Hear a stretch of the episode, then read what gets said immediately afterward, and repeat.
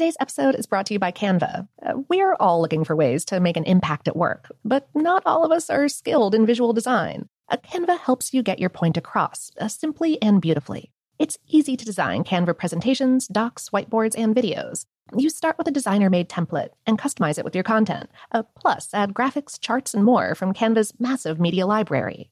Whatever department you work in, Canva is perfect for any task sales decks, hiring docs, marketing brainstorms, employee videos, you name it. Anyone at work can design with Canva. Start designing today at canva.com. Designed for work. This episode is brought to you by Technically Speaking, an Intel podcast. When you think about the future, what kind of technology do you envision? Whatever the future holds, artificial intelligence will undoubtedly be at the heart of it all. Join Graham Class as he hosts season two of Technically Speaking, an Intel podcast, and hears from the minds transforming healthcare, retail, entertainment, personal computing, and more with the help of AI. Tune in every other Tuesday and explore the latest technology that's changing our world today and creating a more accessible tomorrow. Listen to Technically Speaking, an Intel podcast on the iHeartRadio app, Apple Podcasts, or wherever you get your podcasts. From BBC Radio 4, Britain's biggest paranormal podcast is going on a road trip. I thought in that moment, oh my God, we've summoned something from this board. This is Uncanny USA. He says, Somebody's in the house, and I screamed. Listen to Uncanny USA wherever you get your BBC podcasts, if you dare.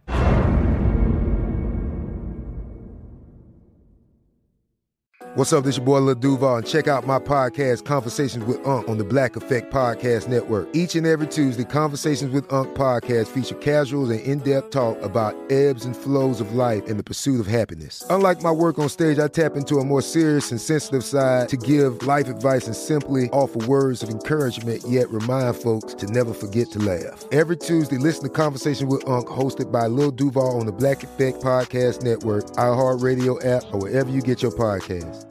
Presented by AT&T. Connecting changes everything.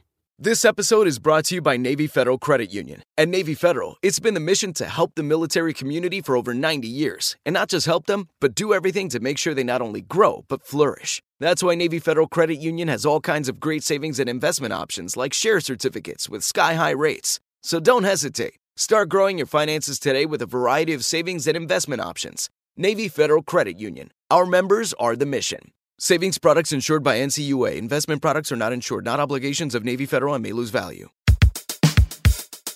Welcome to Brainstuff, a production of iHeartRadio. Hey, Brain Stuff, Lauren Vogelbaum here.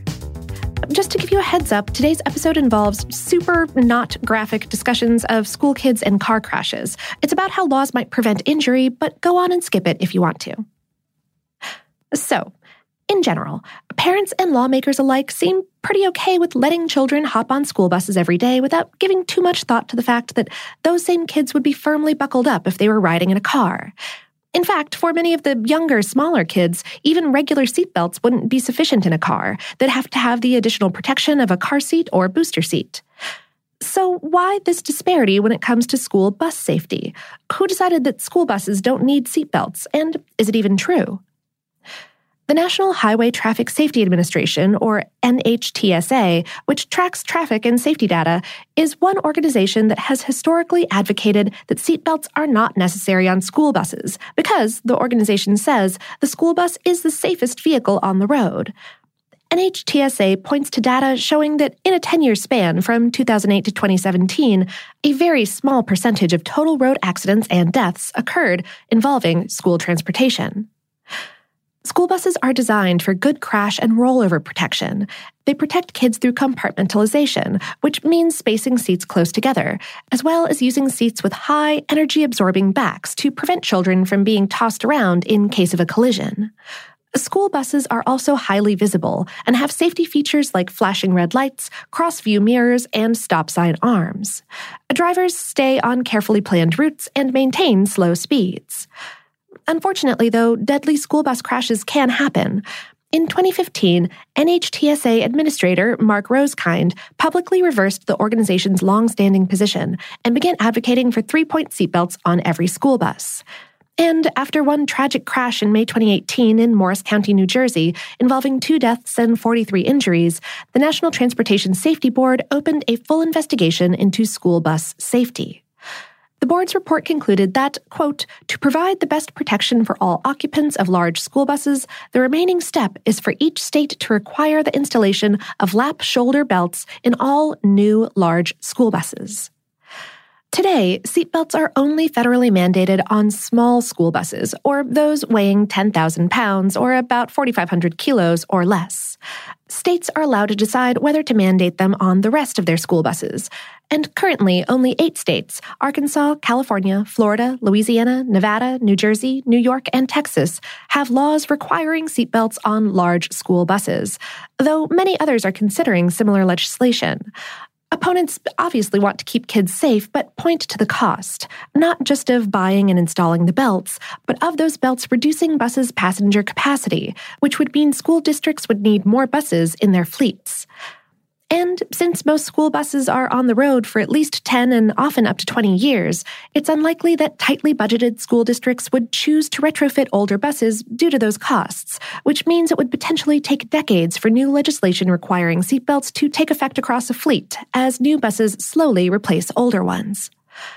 For now, it's unclear whether federal standards will change, but states are still free to set tougher restrictions as they see fit parents may take some comfort in knowing that school buses are the most regulated vehicles on the road, and as a result, students riding them to school are statistically about 70 times safer than they would be traveling to school by car.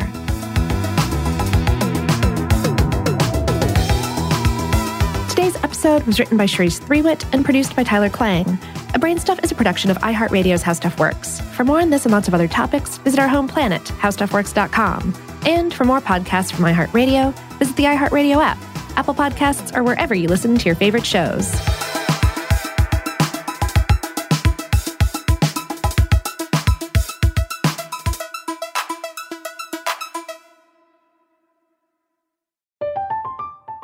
I'm Katya Adler, host of The Global Story.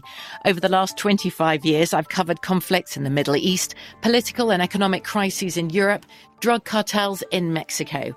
Now I'm covering the stories behind the news all over the world in conversation with those who break it. Join me Monday to Friday to find out what's happening, why, and what it all means. Follow the global story from the BBC wherever you listen to podcasts. Xfinity has free premium networks for everyone this month, no matter what kind of entertainment you love. Addicted to true crime? Catch killer cases and more spine-tingling shows on A&E Crime Central. Crave adventure? Explore Asian action movies on Hi-YAH. Searching for something extreme? Check out skating, snowboarding, and more on Fuel TV Plus, the global home of action sports. And find crowd-pleasing bops on iHeartRadio's Hit Nation playlist. There's new free shows and movies to love every week. Say free this week in your Xfinity voice remote.